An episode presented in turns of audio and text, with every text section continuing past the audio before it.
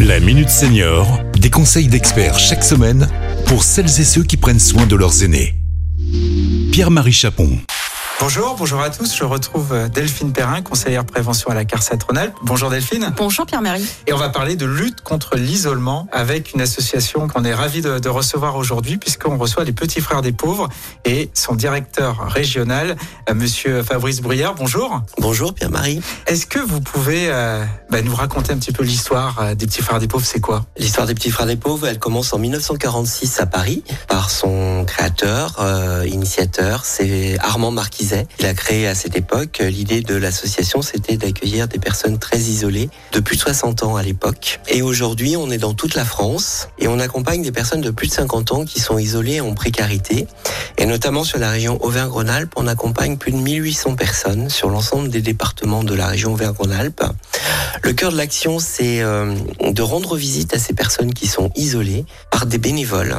Euh, Des bénévoles qui prennent du temps, qui prennent le temps d'être avec ces personnes, pas de faire, mais d'être d'abord avec ces personnes pour leur redonner confiance, leur donner envie d'être à nouveau dans le lien avec l'autre. Par ailleurs, au-delà de ce, de lien individuel, euh, il y a euh, des actions collectives qui sont menées.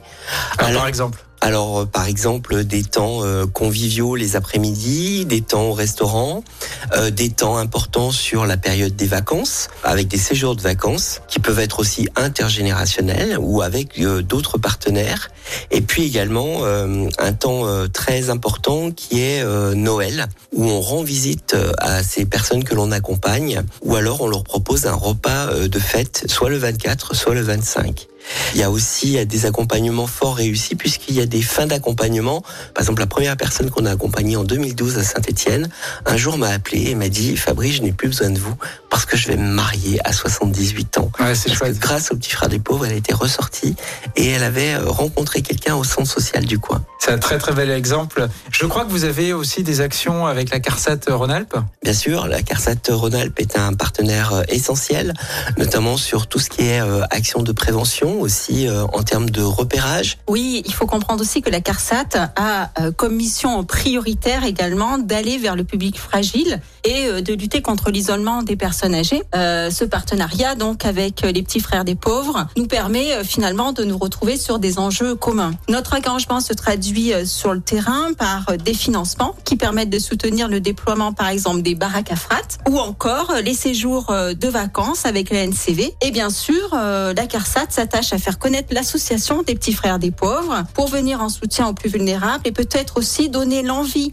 de devenir bénévole, notamment lorsque nous proposons des ateliers bienvenue à la retraite que nous organisons euh, sur l'ensemble du territoire rhône-alpin. Merci à tous les deux. Merci à vous. Merci.